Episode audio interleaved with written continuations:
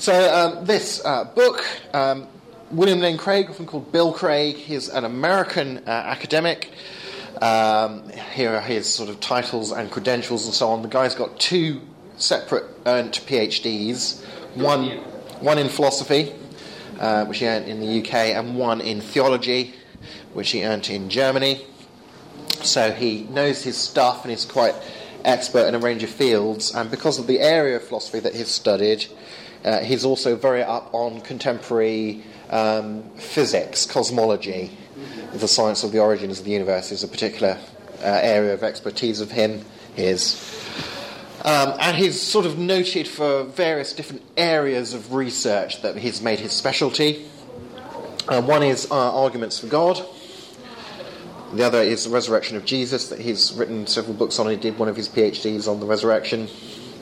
Uh, the philosophy of time is actually an interest of his, both as um, he actually set up the uh, one of the uh, philosophy societies about time, and um, he then links that into some of his sort of thinking about the nature of God. What is God's relationship to time?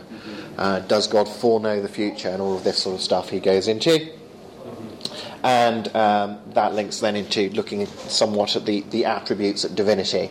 And he'll defend particular views within all of these uh, which we needn't really go into, but just sort of to highlight these are his areas of, of specialism. So, really arguing for God, arguing for the resurrection, and uh, about the historical Jesus, and thinking a little bit about the, the sort of metaphysics of the nature of God, especially in relationship to issues about time.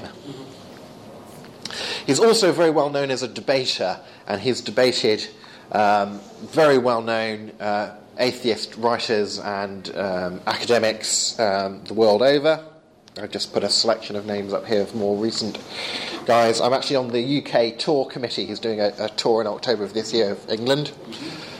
And I'm on the committee organising that, that tour, which is very interesting at the moment. And uh, so I'm looking forward to that. I think he's actually coming to Scandinavia after that tour. Yes, I believe he is. Yeah, so going going on. so, uh, let's start getting into because philosophers love defining stuff. So let's get a little bit into what is apologetics. Um, is this light over the screen? Okay, you can see fine. Um, this is Kenneth D. Boa in the Apologetics Study Bible. And he says apologetics may be simply defined as the defense of the Christian faith. I, I think it's well and truly wedged in at the top there. Yeah. Uh, three centimeters. That's fine. Perfect. Hmm? Okay. So, apologetics may be simply defined as the defense of the Christian faith. Um, he's going to say, well, simple on the one hand, but the simplicity of this definition, however, masks the complexity of the problem of defining apologetics. Turns out that a diversity of approaches has been taken in defining the meaning and the scope and the purpose of apologetics, and you, you have whole sort of schools of how to do apologetics. And there's a very good uh, book published by Zondervan called Five Views on Apologetics, where you have different Christian scholars arguing about what the best way to do apologetics is. So they're sort of apologizing for their method of doing apologetics, um, which is a whole sort of extra layer of discussion. So Craig obviously is one particular approach out of a, a range of approaches. Um, here is a quick uh, video if all the technology works, of uh, American uh, apologist Frank Turek answering the question, What is apologetics? Apologetics is sort of this big word, mm-hmm. but what exactly does it mean, right? I'm sorry, I can't tell you. it doesn't mean we're saying we're sorry. It comes from the Greek word apologia in First John, in First Peter three fifteen. Always ready to give an answer or a defense. In Greece, it, it, means that you're defending your position. It doesn't mean that, that you're apologizing that you're wrong or anything. It simply means you're defending your position. So that's where it comes from. So 1 Peter 3.15 is sort of the apologist rallying cry here. Always be ready to give an answer for the hope that you have. But it really also goes back to the greatest commandment. Love the Lord your God with all your heart, soul, strength, and mind. Christians don't get brownie points for being stupid. Now, there's a couple of reasons that we do apologetics. Number one, it's commanded.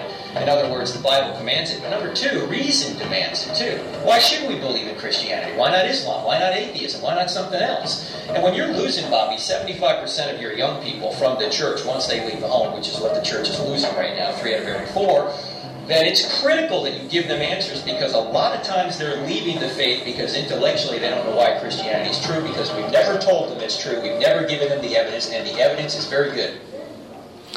So it's interesting that he's picking up on the conversation we just had about the church needing to give young people reasons. And he says, I presume that's statistics from the American situation, but he says the American church is losing three out of four young people when they move out of the, the, the church circumstance that they're brought up in and then go away to, to college, to university, and face challenges um, if they haven't had the opportunity to wrestle, as you, Bjorn was saying, wrestle with those challenges in a sort of supportive context, then it can be absolutely devastating um, to suddenly meet these challenges in, in an unprepared way.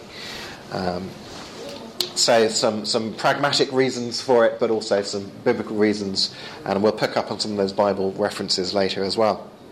Here's Craig's definition.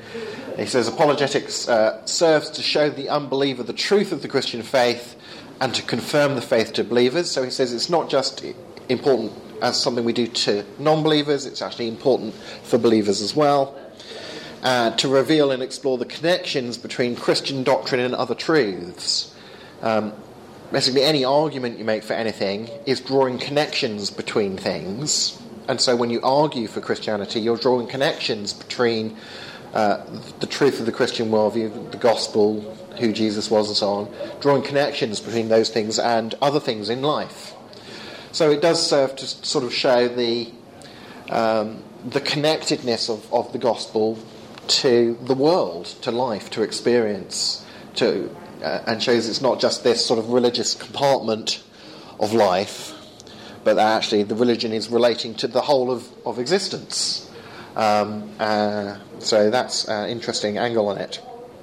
And again, Craig references particularly the way in which Jesus' apostles act in, in Acts. He says, one reads the Acts of the apostles, it's evident it was the apostles' standard procedure to argue for the truth of the Christian worldview, both with Jews and with pagans. And he particularly references Acts uh, 17, as he would, St. Paul in, in Athens. So he says it's the kind of broader task of Christian apologetics to help create and sustain a, a cultural milieu, a bit, of, a bit of French in there, sort of cultural atmosphere uh, in which the gospel can be heard as an intellectually viable option. So he kind of thinks even if um, particularly sort of high level academic arguments about God and so on, some people will, will criticize that and say, oh, you know, that's just taking place in the ivory towers of the university. How does that affect the ordinary man or woman in, in the pew in the church? They're not going to be able to understand the ontological argument. You know, that's not going to connect with people. But Craig will say it's still important for those people in your church pews that there are Christians um, advocating the ontological argument, say, at the university, because that, what happens at the university has a sort of an effect on the atmosphere of the, the, the intelligentsia of the country. The, the, sort of what people pick up, again, particularly through, through the media. Uh, media people educated in the university, and then they convey their ideas and worldview through the media and so on. So he says it's important to have these high level abstract discussions going on at the university because then at least the ordinary man on the Clapham omnibus, as we sometimes say in, in Britain, um, might pick up the idea that there are really bright people arguing for Christianity at a very high level in the university, even if they can't sort of grasp that conversation, to even know that it's going on is, an, is a really important thing. Um, and then, of course, he will argue that you can, you can try and address issues at a uh, sort of appropriate level with the individual. Um, once you've done the hard spade work of really making the arguments, you can then, it's then another task to sort of say, well, how do I appropriately communicate some of this content at a level that the person I'm engaging with or the audience I'm engaging with can, can grasp? Um, but the book that we're looking at, he's really doing, trying to do the sort of high, fairly high level engagement. Uh, it would then be another task to think, well, how do I really communicate that uh, to an audience? Um, and you know he, he's obviously engaged in some of that in terms of the debating that he does. But again, that's fairly high level stuff. He will go to a university campus and hold a debate with an atheist professor in front of, front of a bunch of students. Um, to then think, well, how do I use some of that material to help my church youth group? Um, you obviously need to put in a fair amount of work to um, help them to access some of that material. But there is, he's just come out with a very, very good book called On Guard, which is an apologetics book that uh, tries to communicate it a bit more simply and has diagrams and cartoons and personal stories and so on. Um, so he's obviously himself realizing the need to try and sort of broaden the the audience reach of the, the material. The content of the On Guard is basically the same with arguments It's, for God's existence. yes, it's basically the same topics, but a little bit broader. So it does, for example, have a chapter on the problem of evil, which Reasonable Faith, the textbook, doesn't. Do you have that Um. But it, it's, it's, it's very good, very clear, um, and a good way into a lot of the material that's in Reasonable Faith at a slightly more abstract level. Yeah. And he notes, and he, I think he's right about this, we're living in a very sort of exciting times in terms of Christian philosophy. It's undergoing something of a, of a revival in academia, uh, in America at least, since the sort of mid 20th century. And um, he thinks that discoveries in the natural sciences and work in history means that actually at the moment we've got better resources than we've had at any time in history for arguing for the truth of Christianity.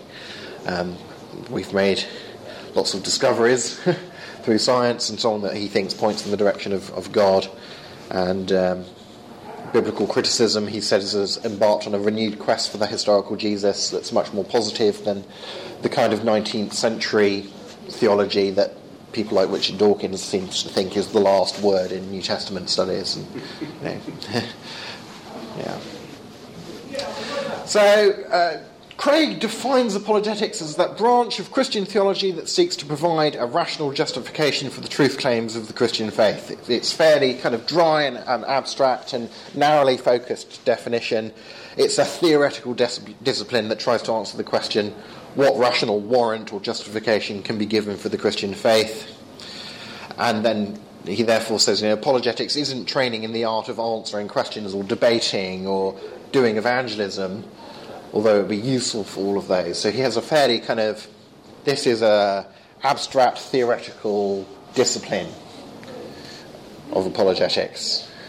Um, and I'd like to sort of set it in a slightly broader context than, than those definitions. And I actually think in practice, Craig himself uh, meets a sort of broader view of what apologetics is when he's doing things like debate, and you actually notice the way in which he tries to communicate some of the ideas and some of the, uh, as we'll look at, rhetoric that he, that he uses, and the way he sometimes paints word pictures or draws on a personal story. His use of quotations from atheists to back up points that he's trying to make.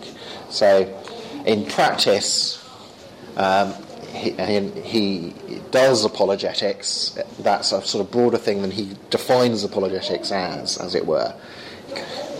Um, but you, you know, you pay the money, you take the choice over how you define these things. It doesn't you know, really matter that much, as long as you notice that people are, are using the term in slightly narrower or broader senses. But um, yeah. And he points out you can divide apologetics, as is often done, into sort of um, positive or offensive or sort of attacking. A, a lot of military metaphors have been used in the history of, of apologetics, which is a bit unfortunate, um, I think. Um, or defensive, sort of, sometimes it's called negative apologetics, which is again rather unfortunate wording. Um, giving reasons for being a Christian or giving reasons against being other things, that, or simply defending being Christian against objections to it. There are these sort of different areas of apologetics, and there would be some people, for example, who would think that it's fine to defend the Christian position against objections, but it's less important to give positive reasons to people to, for becoming a Christian. So um, apologetics can sort of mean different things to, to different constituencies. Uh, now, you know, have to excuse me, this pun. Um, the Gimlekollen course is based on what they call an apologetics canon.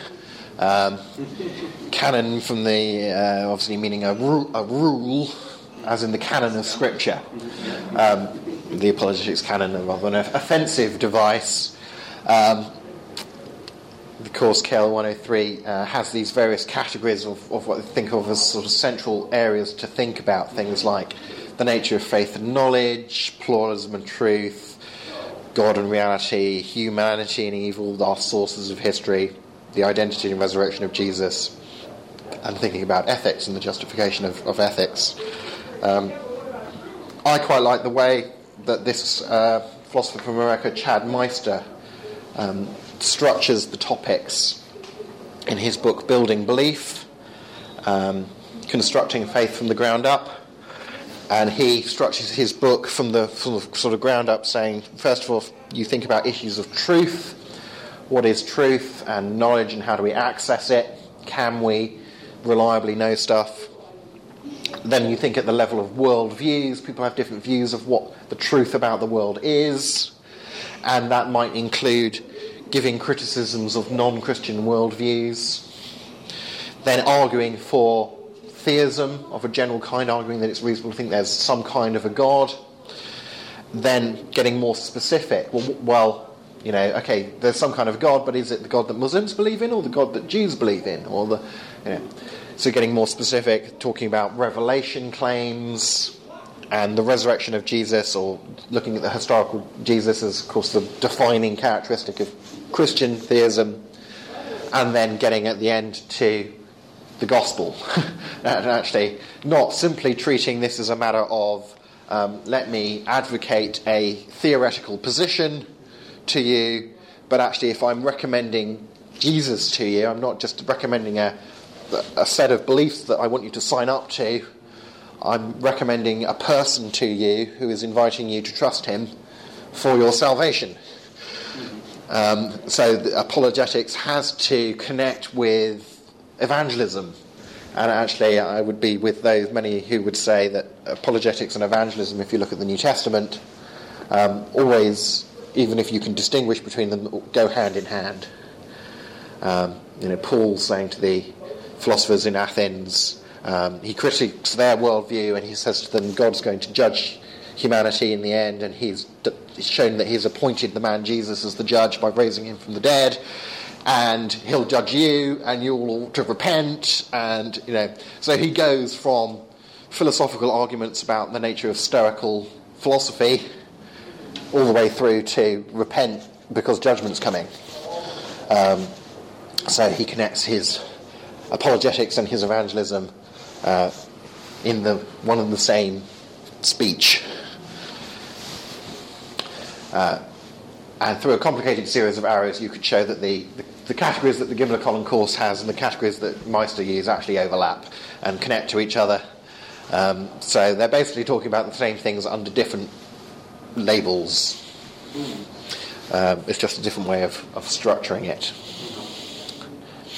Let me just uh, explain about Hmm. this, this the canon. It, when when we design a course, it has to be accepted by state committee to be see the level of it, and for the whole bachelor's degree, it was through through a committee, and they when they saw our first first suggestion, this they they gave us many very helpful suggestions to improve it, and one of them was, well, we think you should make apologetics the heart of this because mm-hmm. it's a communication worldview could be many things. Mm. They saw that the heart of it seems to be Christian apologetics, and we were very happy because we would think people would, would be very allergic to apologetics, but this is what it is. Hmm. And you should define uh, what you a, a kind of a canon of, of, of topics which you at Gimlekollen think are basic for do Christian apologetics, and hmm. the list is, is what we developed. Mm-hmm. These hmm. issues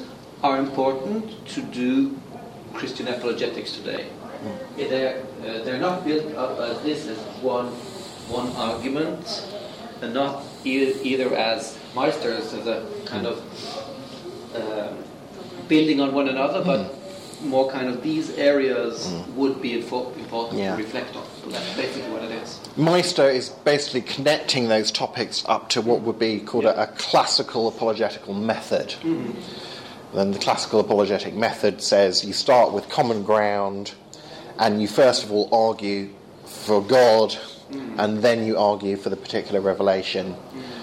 Um, because, or, or some, some would, hardliners would say that's, that's absolutely necessary to do that. Others would say it's at least useful to do that because if you can approach, say, the evidence about Jesus with the belief in some kind of a God in hand, as it were, then it will take much less evidence to convince you that a miracle has happened if you already believe that there's a God who exists who possibly might do miracles. Whereas if you don't believe in a God, uh, I might still be able to convince you that a miracle happened, but the evidence that I'm drawing on will not just be all going into showing that a miracle happened, it will also partly be going into showing that there is a God as well. And so if you approach that evidence for the resurrection, say, and you already believe in a God, all of the strength of that evidence can go into showing that the miracle happened, as it were. And I'm not having to also, at the same time, overcome your um, the, the sort of strength of your assumption that there isn't a God. Um, so it kind of focuses the power of the of the evidence about revelation more. Yeah. Um, if you've already established a, a theistic context, that would be the kind of classical um, methodology. And Craig is a sort of um, not not hardline classical apologist. Yeah. So, uh, at various stages in this conference, actually, I'm doing uh, some talks on this material on what I call apologetics in 3Ds, which is part of the research that I've been doing with Gimlekollen. Um, uh, came out of various things that I've done for them in terms of how I would define apologetics in a sort of more um, holistic sense. Um, and I've picked up on this whole 3D film things, and it's like extra dimensions. So apologetics in 3D, and you'll see uh, you end up. It sounds very theoretical, but you end up with a three by three grid of concepts, which is absolutely thrilling, as you'll see. And that, that's something you have developed. Yes. It's not kind of uh, Yeah. ours, but you give it to us. Yes. Um, and then we, I then draw on it in the um, communication and film Yeah. um, course as well. Yeah. So we said we'd mention 1 Peter 3.15. Um, always be prepared to give an answer. Greek apologia, reasoned defence, or literally uh, a word back, an answering word. Uh, be prepared to give an answer to everyone who asks you to give the reason for the hope that you have, but do this with gentleness and respect. This is the apologist's rallying cry verse. Um, apologetics, I think, biblically is part of spiritual warfare. When you talk in some church circles about spiritual warfare, people immediately think of a sort of very charismatic uh, exorcism ministry and praying against demons and, and so on. And I'm, you know, fine with that. And indeed, I wrote a book on angels and demons some years ago. But uh, I think spiritual warfare has a broader connotation than that. This is uh, Paul, for example. Um, this is meant to be Paul here. From 2 Corinthians chapter 10, verses 4 to 5. And he says there, uh, The weapons we fight with are not the weapons of the world. On the contrary, they have divine power to demolish strongholds of, of ideas, of ways of thinking about things, this means. Because he then goes on to say, We demolish arguments and every pretension that sets itself up against the knowledge of God. And we take captive every thought to make it obedient to Christ. So he's saying, our fight uses uh, divinely appointed weapons. What do those divinely appointed uh, power do, weapons do? They, they demolish ways of thinking about things that are contrary to Christ. They take apart arguments.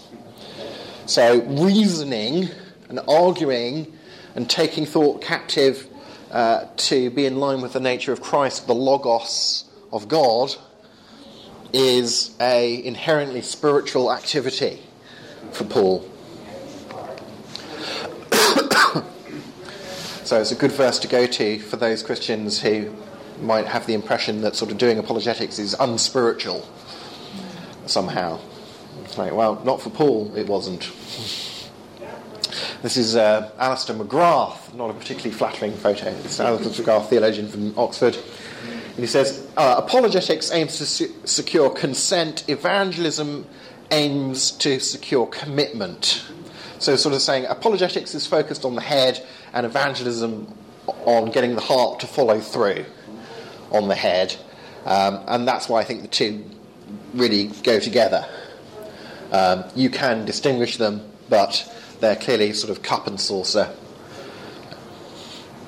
to one another. Now, part of my thinking on apologetics here has been shaped by Francis Schaeffer. Have you heard of Francis Schaeffer? Schaeffer, marvelous. When he says things like, um, the purpose of apologetics is not just to win an argument or a discussion, but that the people with whom we're in contact may become Christians and then live under the lordship of Christ in the whole spectrum of life. And this emphasis on it's the whole person living a whole Christian life that's the kind of end game for apologetics, and not just the narrow thing of, of winning an argument or winning the, the debate. Um, so I quite like that holistic uh, emphasis there. He says, I'm only interested in an apologetics that leads in two directions. One is to lead people to Christ as Saviour, and the other is that after they're Christians, for them to realize the lordship of Christ in the whole of their life. That there's a sense in which apologetics for the Christian plays a role in, in discipleship and, and the transformation of the individual into the image of Christ um, as we sort of fulfill that command to worship God with all of ourselves, including our, our minds.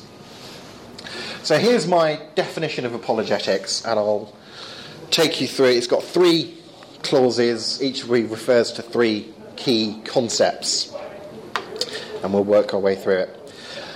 Uh, the art of persuasively advocating Christian spirituality across spiritualities, so there's that pluralism, as objectively true, good, and beautiful through the responsible use of rhetoric.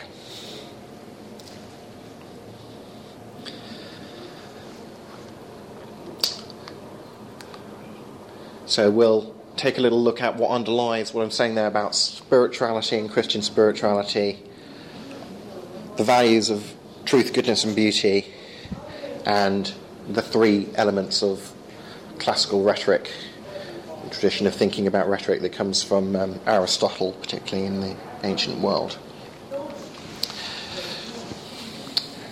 Okay.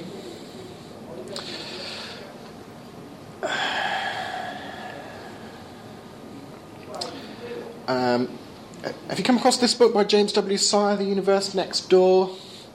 Um, it's a book about different world views, and it's incorporated part into some of the other courses at Gimlekollen. Uh, he gives a particular, rather long definition of worldview, um, where he gives a sort of slightly broader definition of worldview than many people have in the past. People have tended to say a worldview is your um, set of answers to the basic questions about reality. It's just a sort of intellectual thing.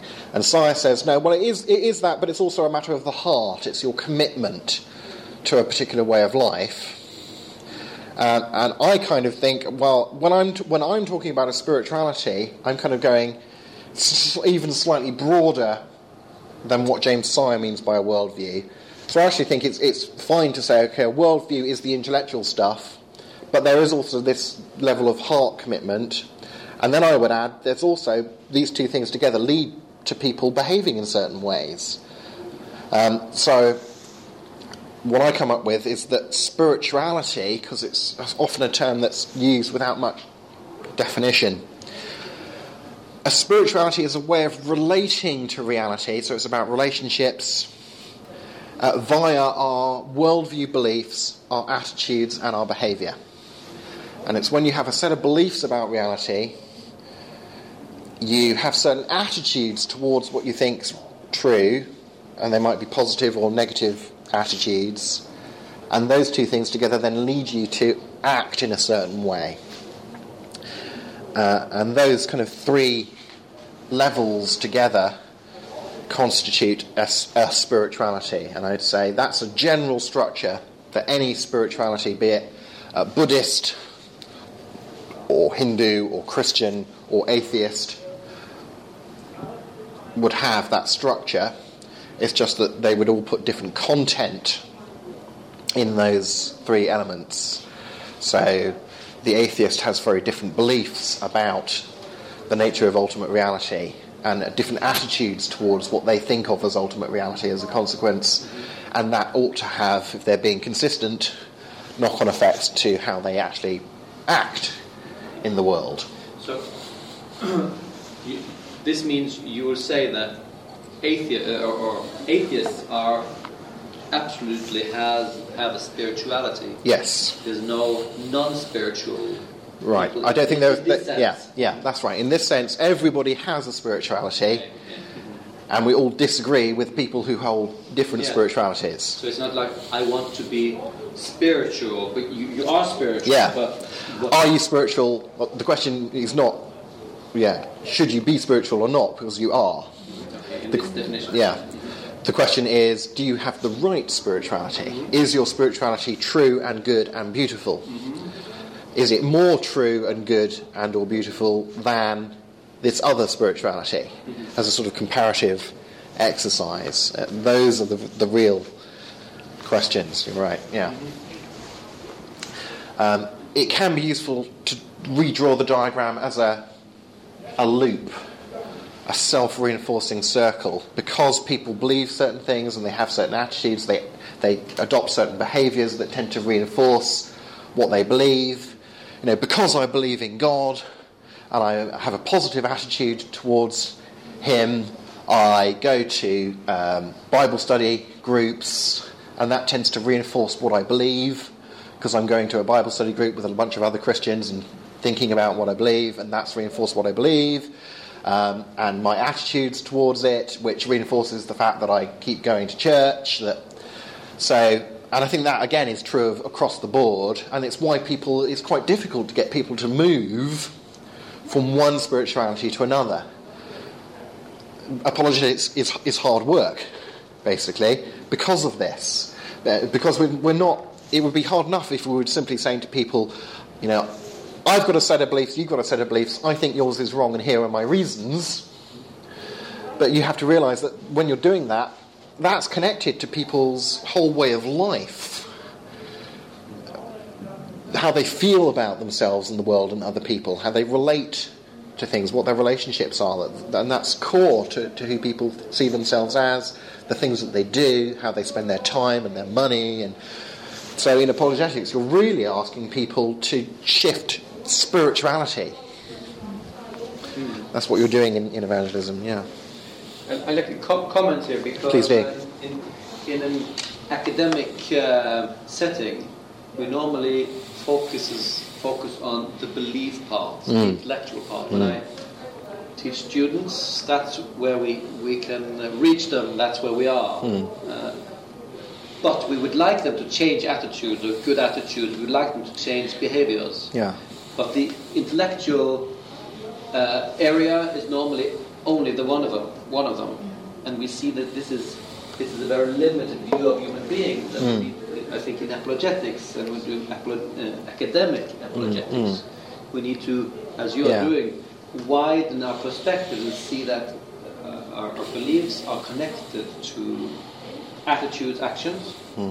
Uh, when we do even the apologetics, intellectual stuff, Yeah. we need, as you say, we need to see the connections here. Yeah, I'm sure you'll, you'll start being able to draw the, pa- the, the lines between what I'm saying and the, your work in, in media and how media communicates things. And it communicates, obviously, through much more than simply the written or the spoken word. You know, it communicates through the music, the imaging, the way the editing, all of that stuff. Um, and having worked on this, now when I'm, when I'm doing talks, although of course, there's a sense in which, you know, when I do an apologetic talk at a university or whatever, there is an emphasis on the on the arguments, on the concepts. I am now at least thinking, when I put my PowerPoint together, I spend a lot of time thinking, what's an appropriate image for this slide? What music am I going to be playing when people come in that sets a certain mood and atmosphere? Um, and so I, I'm beginning to think more: how am I communicating uh, in more than simply, oh, okay, okay, here are the bullet points that you can all follow along on your worksheet. You know, um, yeah. Now, actually, I didn't really come up with with this. uh, some guy called Jesus seems to have got there before me. Because uh, he, um, in the you know, response to the uh, what is the greatest commandment, what's the main thing in life, uh, recorded in several different Gospels and slightly different wording, but he basically replies True spirituality means loving God with all of your heart and with all of your mind and with all of your strength, i.e., your attitudes, your heart, your worldview from your mind would include that, and strength, things that you do, your actions. Um, so, uh, will, will the PowerPoint be available afterwards in, in PDF? Uh, the PowerPoint isn't, but the, the, the outlines. The outlines uh, yeah. are, okay. mm-hmm. Yes, and some of the slides are on the outlines. The, the nice slides on Good. the back. Yeah. Okay. yeah. Um, so, according to Jesus, Christian spirituality, you know, true spirituality, loving God with all of your beliefs, attitudes, actions, and loving your neighbour as yourself. Um, it's just that um, the way to enter into this form of life, this spirituality of loving God, self, and neighbour, is through Jesus himself as the kind of divine point of access to relationship with God, um, forgiveness, and so on. But that's the sort of inner structure once you've entered into the spirituality, is, is there defined by Jesus in terms of these three categories. If we go back to 1 Peter 3.15, you will can notice that it does talk a lot about actions. Be prepared to give, give, do this. So apologetics is an, an action we're called to. It draws on attitudes that we're meant to have as Christians that support us doing those actions. Why do we do those things? Well, because of the hope that we have. Uh, how do we do it? With an attitude of gentleness towards the person who's asking the question, an attitude of respect towards the God in whose name we're being an ambassador. That's where the, the language points to the person and, and to, to, God. I'm so I'm told. I'm no language expert here. Um, and of course, this draws on beliefs and intellectual work. So he says, be prepared, have answers, give reason. So once you start having this structure of spirituality in mind, and you start reading the pages of the New Testament with that at the back of your thought. You keep seeing it come up uh, again and again. Um, Acts 2:37. So the first Peter's just done the first ever evangelistic sermon to the crowds at Pentecost, and here's their response. Uh, Acts 2 verse 37. When the people heard this, the beliefs, the truth claims that Peter communicated, they were cut to the heart they had a certain attitudinal response and said to Peter and the other apostles, Brothers, what shall we do as a consequence of this? Um, so that from the response of the crowd to the message of the gospel, you can get the structure of the spirituality without even mentioning the, the content that's being put in there. Or Paul from Colossians 3 uh, 15 17, let the peace of Christ rule in your hearts let the word of Christ dwell in you richly as you teach and admonish one another with all wisdom. And whatever you do, whether in word or deed, do it all in the name of the Lord Jesus Christ. So again, you, you have the, the, the heart, uh, the, the concepts, the word, the teaching, and the doing, the living it, living it out. Um, Philippians 4 6 to 7. Uh, present your requests to God, do this, and the peace of God that transcends all understanding will guard your hearts and your minds in Christ Jesus. So, you know, across the board, you can't go, ah, Okay, this is working through. So that's the spirituality bit. And if there's comments or questions, I'll move on to the next of our two out of three sets of concepts. Um, long term here from philosophy, um, transcendental values. Uh, uh, philosophers have used this to talk about concepts that can apply to anything. They kind of transcend the categories that we divide the world up into because they can apply across the board.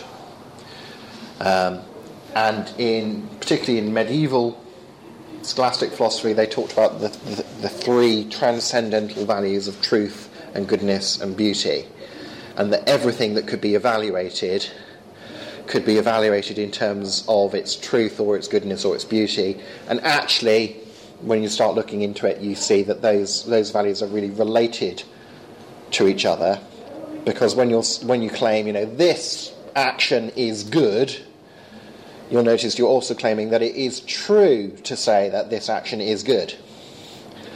Um, now, a lot of, and I think biblically and in scholastic philosophy, and it has plenty of defenders today, actually, an increasing number of defenders would say that all of these values are, are objective. Just as much as, as truth is objective rather than you know, what's true for you is not true for me, it's just subjective, just a matter of opinion. Um, and the church has, has been pretty good at holding on to that concept that truth is objective. Church has been pretty good at holding on to the idea that goodness is objective as well, because we have the, you know, the, the whole importance of sin quite central to the gospel. So goodness is objective, good and bad, but also traditionally, I think biblically, beauty uh, is objective. Uh, and really, all you need to do to define that is to say, okay, here's how I'm going to define what I mean by saying something is beautiful.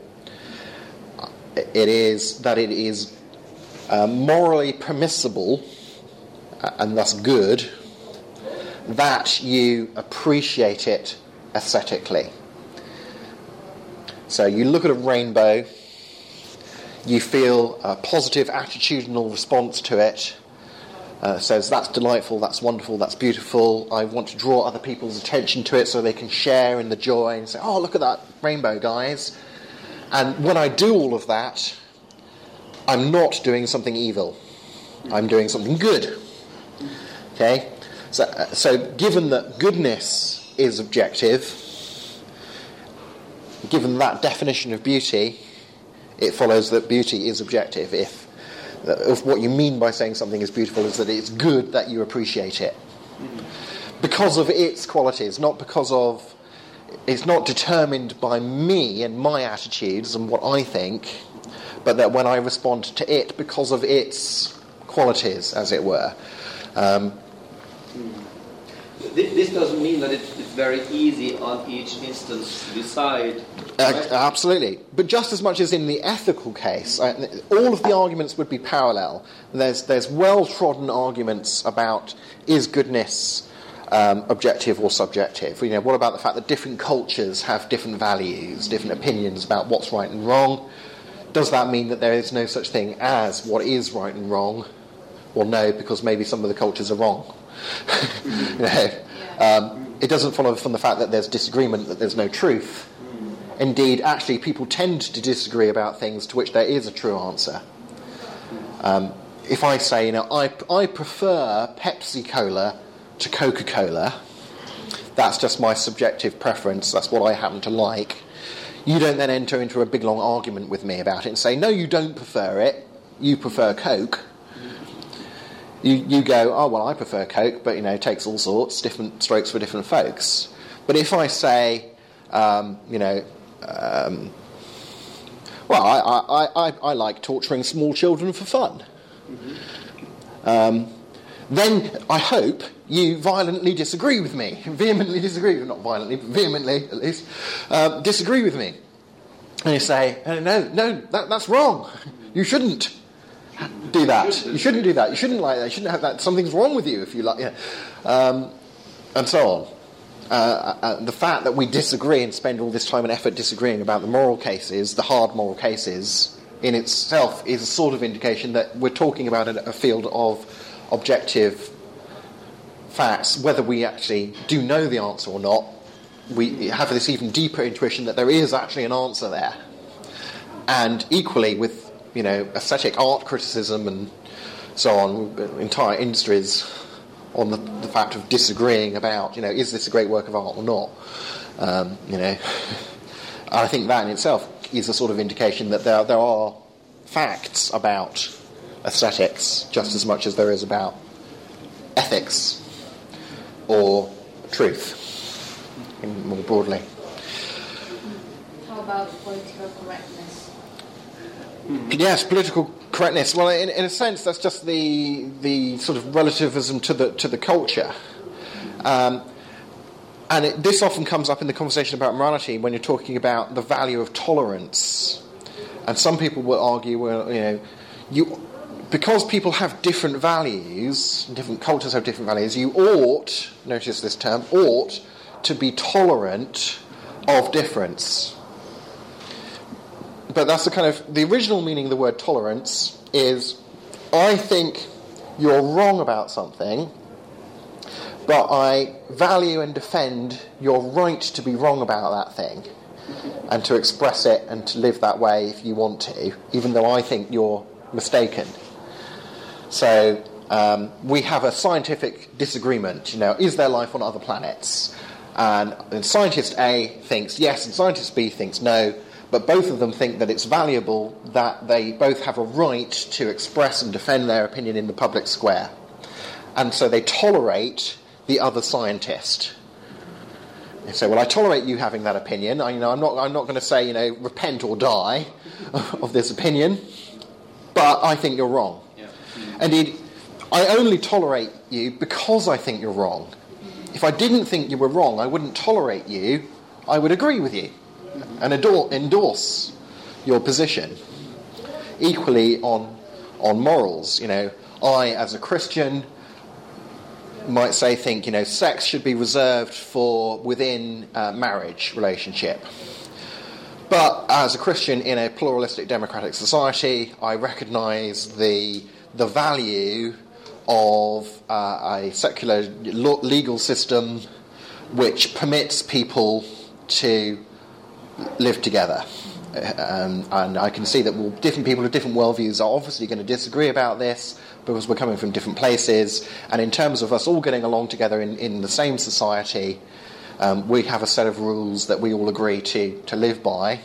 And I tolerate people living in ways with which I disagree for the sake of uh, what I consider to be a more important value of the stability uh, of society and living in a democratic state and so on. It's that kind of move. Uh, so, real tolerance, again, implies real disagreement rather than um, happily endorsing mutually contradictory positions, which is what the sort of postmodern um, take on tolerance has, has, has shifted it to mean. Yeah. So, um, if you were thinking about the, the, categories, three categories of spirituality, and you would then match these values up, and you say, okay, you you judge beliefs against the standard of well, are they true or not? You would judge at, uh, actions by are they good or bad, and attitudes by um, the beauty of the character that they evince, as it were. Um, the sort of sense of the term beauty when we talk about, um, you know, beauty is more than skin deep. Um, oh, he's a beautiful person. He's got a beautiful character. Uh, the beauty of character. So these obviously relate to each other. Just a quick quote from British philosopher John Cottingham. Says, To everyone's surprise, the increasing consensus among philosophers today, and this is across the board, whatever their worldview, is that some kind of objectivism of truth and value is correct. Truth, beauty, and goodness carry, carry with them a sense of requirement or a demand. The true, uh, I love his phrasing here, the true is that which is worthy of belief. The beautiful is that which is worthy of admiration. You might notice a bit of a biblical language reflection here from Paul, worthy of admiration. And the good is that which is worthy of choice. Uh, and, and the core concept here being the sort of worthiness to be appreciated, chosen, believed. Um, and here, indeed, crucial passage for, for the whole Christian understanding of values, I think, is Paul in Philippians chapter 4, verses 6 to 9. And he says, finally, brothers and sisters, whatever is true, not of course whatever you happen to feel is true, or whatever's true for you. So Paul is objectivist about these things. Whatever is true, whatever is noble, whatever is right, whatever is pure, and I take these to be referring to, to goodness, basically. Whatever is lovely, whatever is admirable. Uh, there's a philosopher called Norman L. Geisler who puts this well um, on a talk on beauty that I heard him give on tape from a number of years ago. But he says it's not it's not admirable in the sense that you do admire it. That's not the question. People can admire bad things. So, you know, the commandant of Belsen concentration camp may have admired the smoke coming out of his chimneys, okay, as a subjective fact about him, but the objective fact about the, the scene before him is that it is not admirable. It's admirable in the sense that it's possible for people to admire it, subjectively speaking, but it is not an intrinsically admirable state of affairs, i.e., were you to admire it, you would be wrong in so doing. Um, it is uh, ugly. If, if, we should apply that on, um, for example, violence, mm. You can see violence in the movies, and some some people, mm. well, it's entertainment. Yeah, say, that is a beautiful kill or beautiful.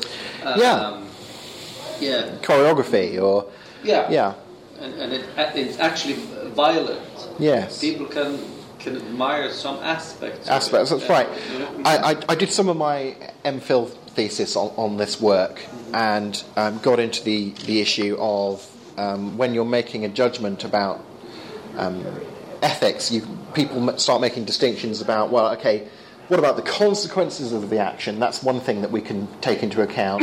but what about the motive? Shouldn't that count in, in ethics as well?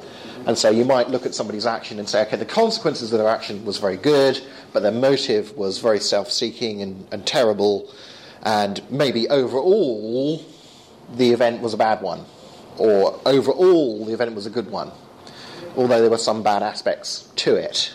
I think it's just the same in, in aesthetics, and you can say, okay, what is the beautifulness or the ugliness of the the end that is achieved, of the means that is used to that end?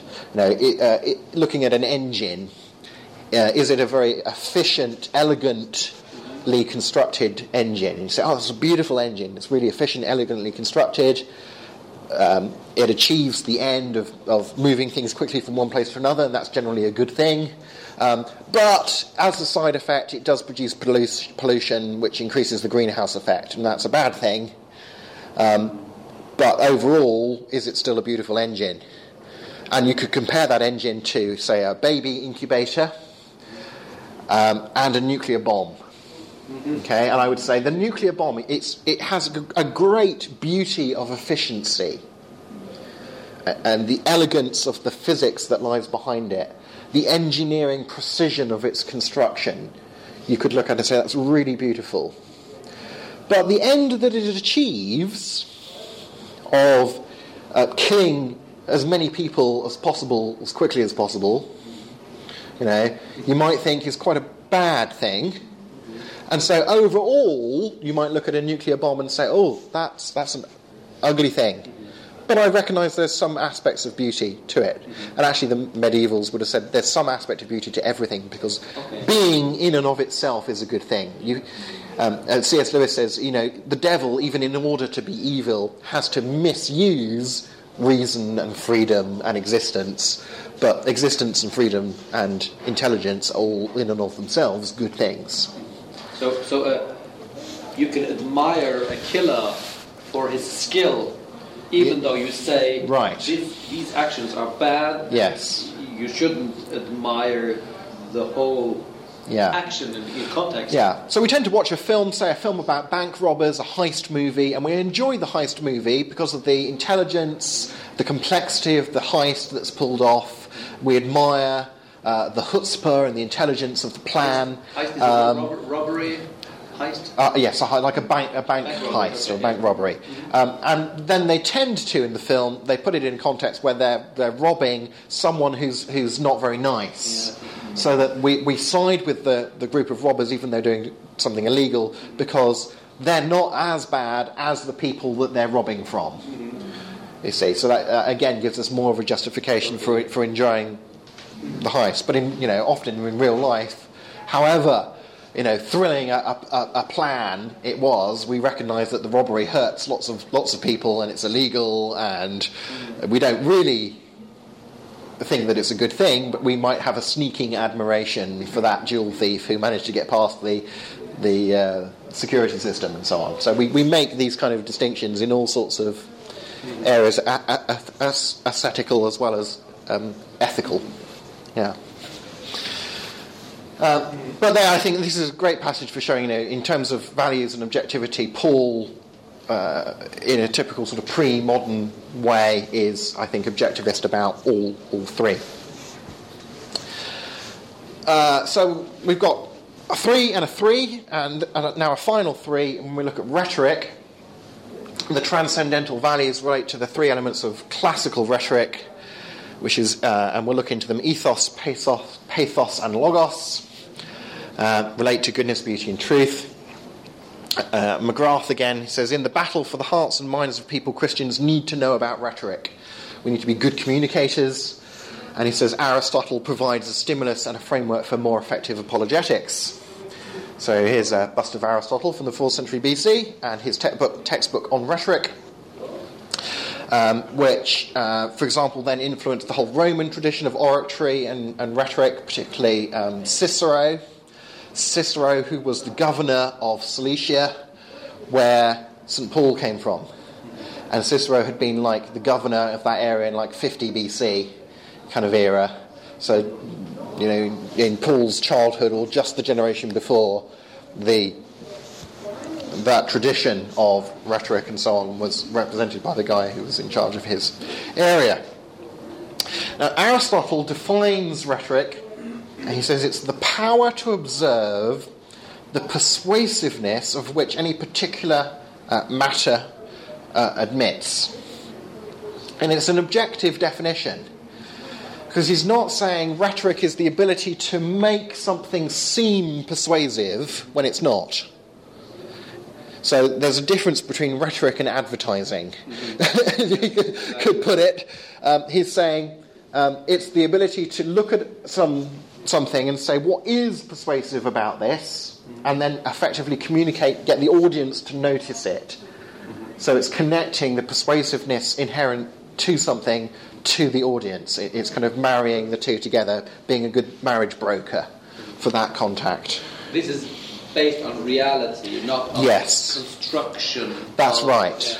Yeah, it is not a postmodern kind of uh, what do we do to make our car look cool? You know, let's drape a lady in a bikini over the top of it and uh, put the latest pop track to it. Then that'll make the car seem attractive, even though um, you know it rusts in six months and uses uh, so many gallons of pe- petrol that it's unaffordable. And, but we won't mention any of that in the advert. You know, it's rather the sort of advert that, that comes on and says, "Now here's our spot cream. We've uh, got scientifically proven clinical testing that shows that it's effective and more effective than our competitor on the market." And so, if you want to get rid of your spots, um, consider buying our spot cream because it really works. You know, there's obviously that's very different. Um, perhaps slightly less boring, not as entertaining, uh, but more reality based, at least. Um, uh, obviously, the ideal would be to have the reality based but um, thrilling and moving and, and so on. So, rhetoric encompasses the principles of how best to communicate these objective observations to, to your audience. And this is just the, the central passage, really, from Aristotle. And he says, Of the modes of persuasion furnished by the spoken word, and of course he's spoken word orientated back then, you have to apply this to sort of visual and auditory communication of other kinds. There are three kinds. The first kind ethos depends on the personal character of the speaker. Um, relates perhaps primarily to the, the goodness of the speaker and the kind of the, how qualified they seem to be, whether they seem to be reliable. Do they come across like the sort of stereotypical used car salesman? Um, do you want to buy something, you know, VCR fell off the back of a lorry? Um, in terms of worldview hawking, or do they actually seem to know what they're talking about and be walking the walk as well as talking the talk and so on? The second, uh, pathos, on putting the audience into a certain frame of mind. And I think this relates to beauty, to aesthetics. Um, pathos, um, think of Tchaikovsky's um, Pathetique Symphony, romantic Russian uh, music writer. Um, in English, the word sort of lost its meaning, and if we said something was pathetic, it was sort of limp, limp and, and useless. But of course, it, Tchaikovsky's Pathetique Symphony it means really emotionally engaging and moving. Um, so putting the audience into a certain sort of attitude of, of mind. And the third, logos, on the proof pers- provided by the words of the speech itself. So the argument relating primarily to, to truth. So here's Paul writing in Colossians. If you just read, you know, Aristotle at the root of the tradition of rhetoric, and he says ethos, pathos, logos. These are the three elements of good communication. Paul in Colossians chapter 4, 5, 6. When you are with unbelievers, always make good use of the time. Be pleasant. Ethos. And hold their interest when you speak the me- message. Pathos. Choose your words carefully and be ready to give answers to anyone who asks questions. Logos. So the three elements of classical rhetoric listed in the same order that Aristotle gave it. Um, he doesn't use the words precisely, but I think clearly that the concepts, you know, your character, be pleasant, hold their interest, be engaging, but use a good argument. You know, it, it's no good just you know being persuas- persuasive and using technique to sort of sway the crowd if you're not actually giving them something solid. But you're not going to attract them if you give them something solid in a really dull and uninteresting way. And it's really going to put people off if you don't live it out. Um, Just one, one comment. Um, because the, the normal way of approaching apologetics is, again, on the last thing, you, we look at the Mm. argument. And you, you, Pete, you're challenging us to see in three dimensions Yeah. the importance of our character, Mm. who we are, which also is in the definition, Yeah. and, and, and the way of, of relating and connecting to, to the person yeah. which I think is important. Yeah. So the, the kind of biblical model of, of, of Christians as, as ambassadors of Christ, ambassadors of this foreign kingdom, uh, and we're its representative. And we've not only got to make good arguments to the, the kings of the world that we're going to represent it to, um, but we ourselves have to be a good representative, representative of the kingdom. We need to incarnate that ourselves, and we need to do our best to communicate to people. And as he's saying, that, that involves understanding them as well as understanding our spirituality. We have to understand their spirituality, their individuality, so we have to be interested in them, not just in ourselves. Um, we really it all comes down to loving your neighbour as yourself. You know, if you think Christ is not only the best thing since sliced bread, as we say in the UK, but the best thing, and you love the other person, you want the best for people. um, and you want to do your best to help them to get the best. That's what it comes down to, really, doesn't it? Um, and and uh, the book is, of course, the curriculum here Mm. is, of course, focusing on the last element. Yeah. That is Yeah. a limited perspective.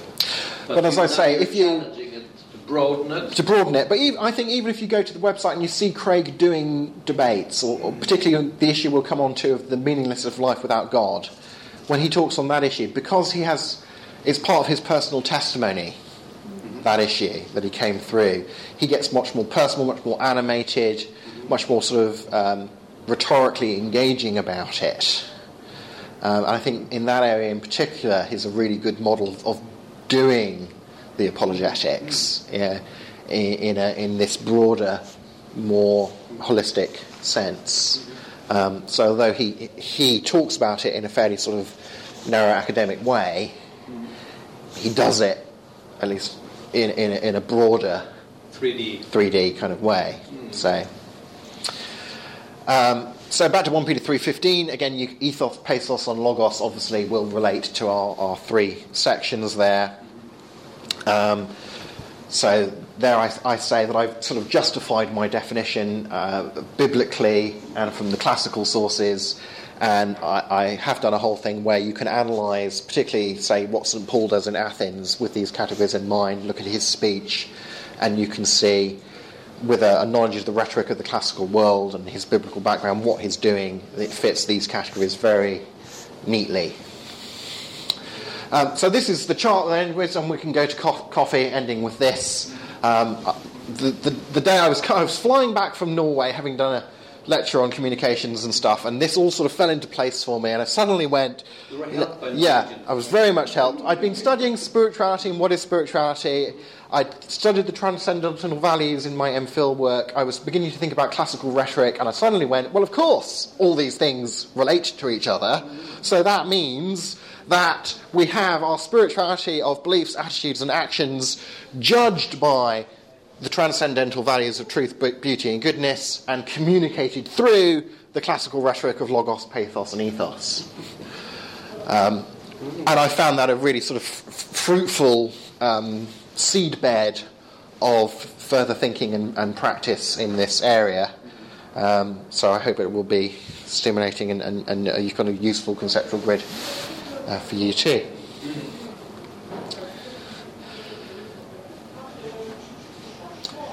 Yeah, so this is where I say, it all comes down to love, really, gentleness and respect, love for the other person. Um, really good quote from Alister McGrath, which sums this up nicely. He says, We cannot allow Christ to reign in our hearts if he does not also guide our thinking. The discipleship of the mind is just as important as any other part of the process by which we grow in our faith. We must see ourselves as standard bearers for the spiritual, ethical, imaginative, and intellectual vitality of the Christian faith, working out why we believe that certain things are true and what difference they make to the way we live our lives. Above all, we must expand our vision of the Christian gospel. Apologetics involves enabling people to glimpse something of the glory and beauty of God.